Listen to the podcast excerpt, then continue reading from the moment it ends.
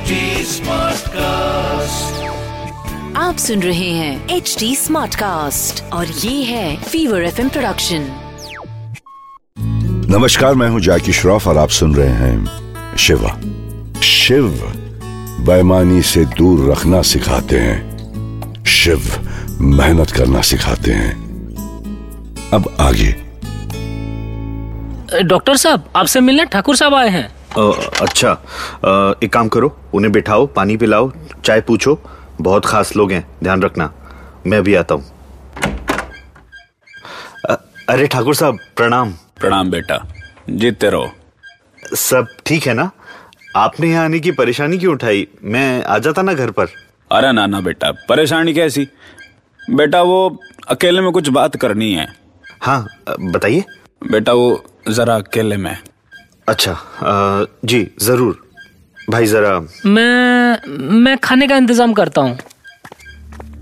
कहिए ठाकुर साहब। बेटा तुम तो जानते ही हो तुम्हारे बड़े भैया वाली भाभी जी पेट से हैं। हाँ हाँ अभी वो छठा महीना चल रहा है ना उनका। हाँ तो भाई हमने तो कह दिया पहले से ही कि डिलीवरी तो हमारे विकास के अस्पताल में ही होगी। हाँ बिल्कुल सही बात कही आपने। बेटा वो हम लोग तुम्हारी एक छोटी सी मदद चाहते थे।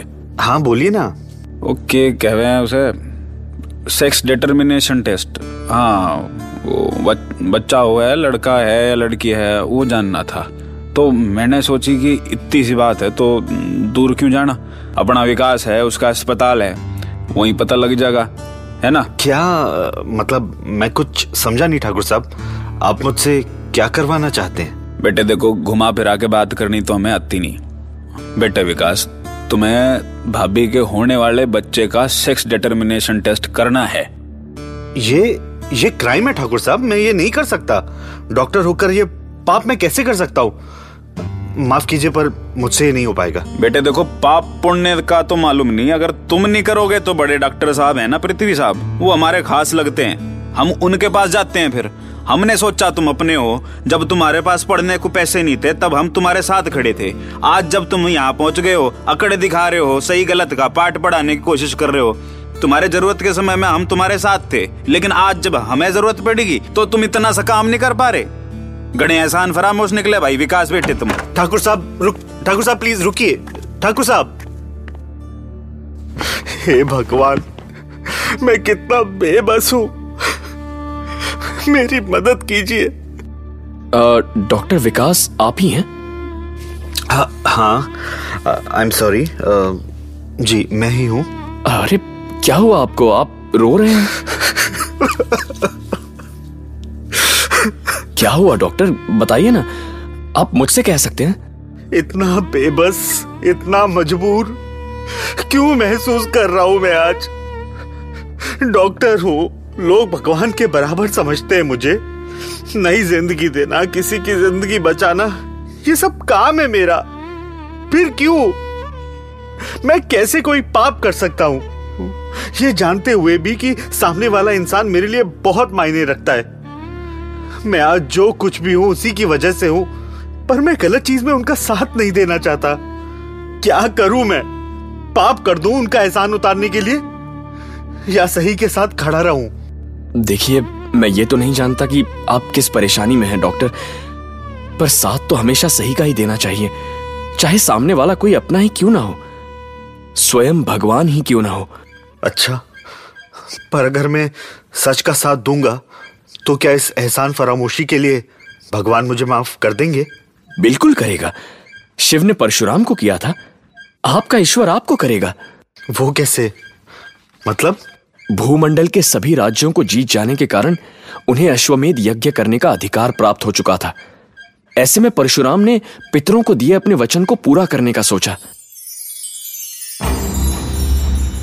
कर्ण चरण कृतम, वाक कायजम कर्मजम वा, श्रवण नयनजम वा मानसम वापराधम विहितम विहितम वा, सर्वमेतत् क्षमस्व।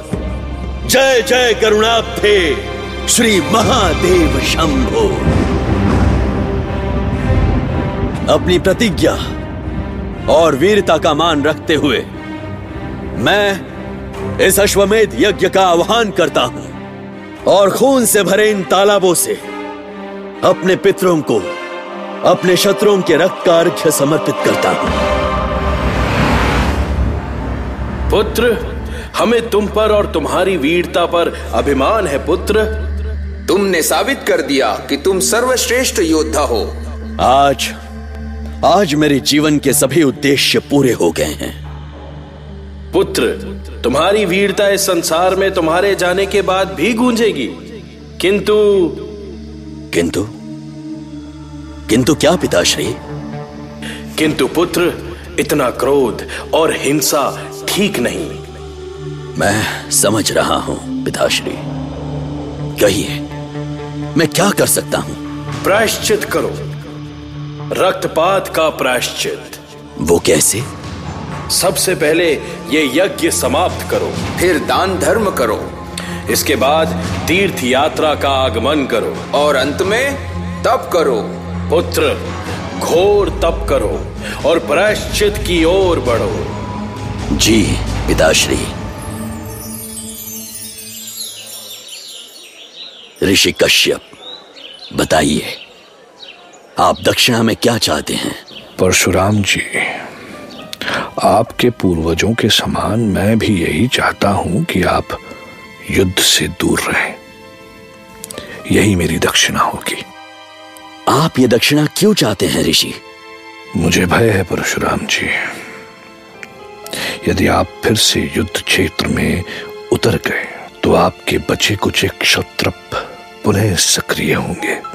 एक बार फिर आप रक्तपात को सक्रिय हो जाएँगे। मैं चाहता हूँ कि आप दक्षिणा में आपके द्वारा जीती हुई सारी धरती भेंट कर जाए। सातों द्वीप वाली धरती तथा पितरों की अंतिम आज्ञा, यानी तीर्थ क्षेत्र का आगमन करें। ठीक है, ऋषि।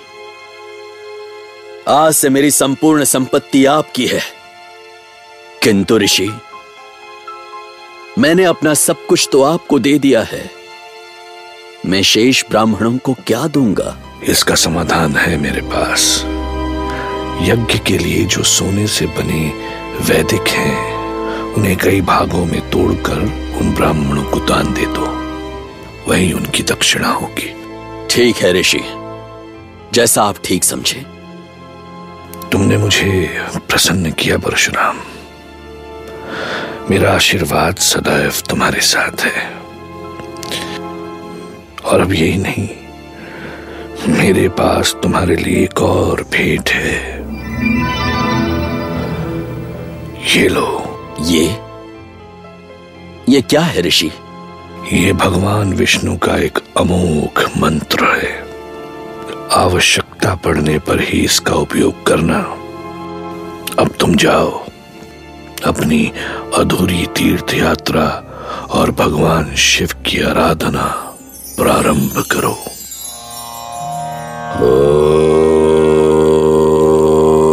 ओम नमः शिवाय।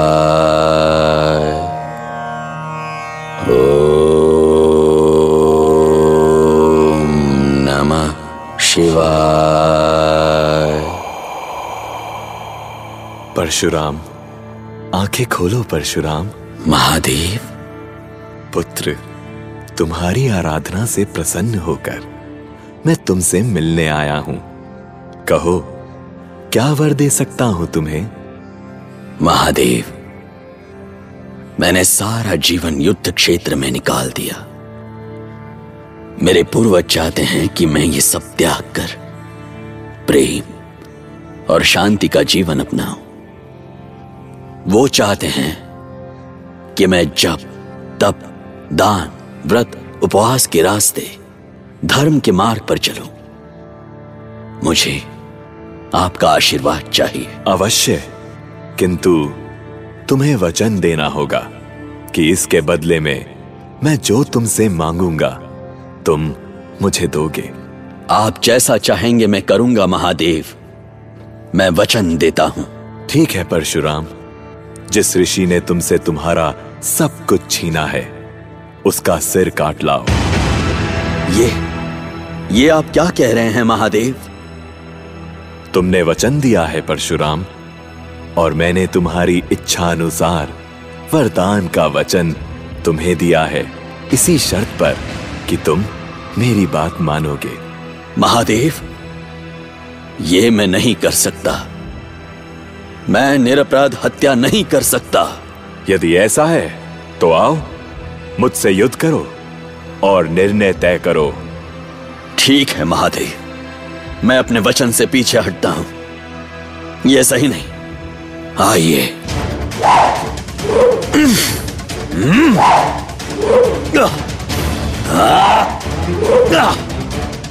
लीजिए प्रभु। आप ही द्वारा प्रदान किया गया फरसा आप ही पर उपयोग कर रहा हूँ।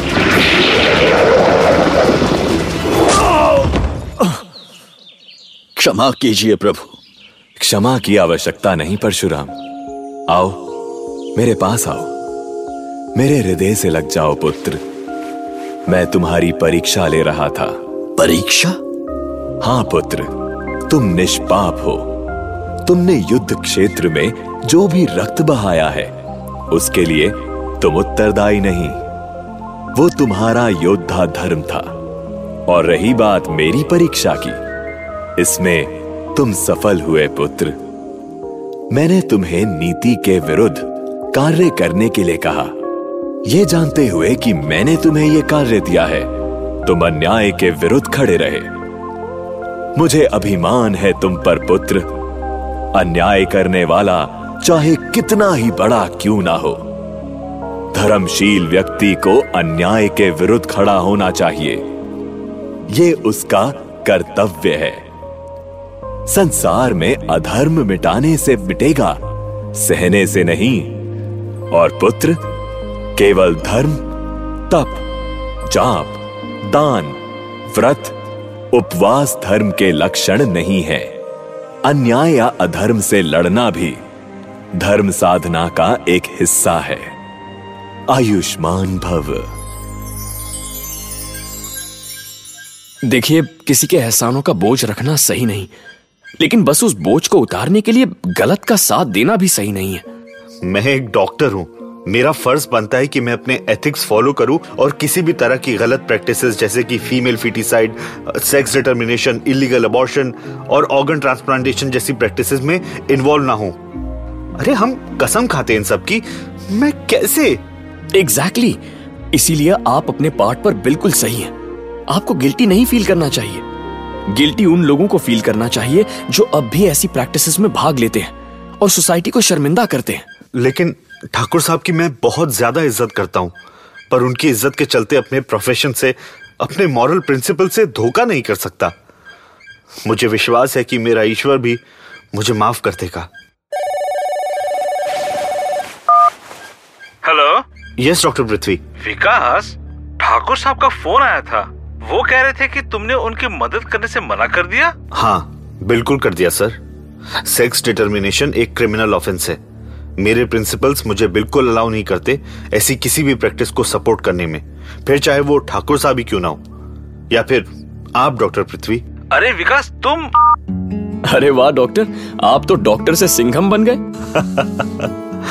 बहुत अच्छा लग रहा है आज ये करके। सो सॉरी आप कौन है? आप पेशेंट है या मुझसे मिलने आए थे? मैं पूछना भूल गया। आ, नहीं नहीं मैं नील हूँ ट्रैवलर हूँ। आपको ऐसे ही परेशान बैठे देखा तो सोचा पूछ लूँ। बांटने से दुख हल्का हो जाता है ना? अरे आप मेरा नाम कैसे जानते हैं? और मैं तुम्हें ये सब क्यों बता रहा था? अरे आपको कौन नहीं जानता डॉक्टर? वैसे अक्सर लोग मुझसे अपने दुखों की कंप्लेन करते हैं और मैं झटपट उनकी प्रॉब्लम्स का सोल्यूशन दे देता हूँ। अजीब आदमी हो यार पर अच्छे हो। थैंक यू चलिए मैं चलता हूँ। उम्मीद करता हूँ आपसे फिर मुलाकात होगी। मुलाकात? ज़रूर पर कहा?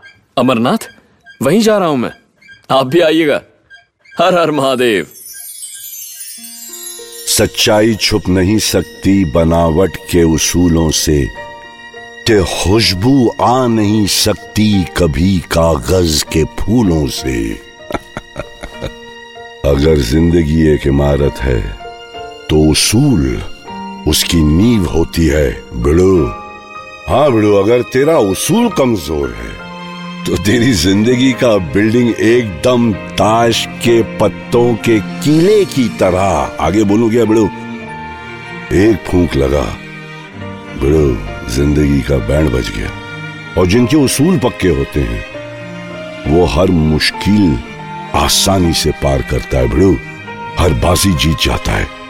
तो बिड़ो, अपने आदर्शों पर पक्का रहने का क्योंकि शिव महाराज आदर्शों पर चलना सिखाते हैं। शिव जीने की असली राह दिखाते हैं। हर हर में महादेव, हर दिल में महादेव, हर हर महादेव। तो ये थे आज के शिव वचन। मेरे यानी जैकी श्रॉफ के साथ।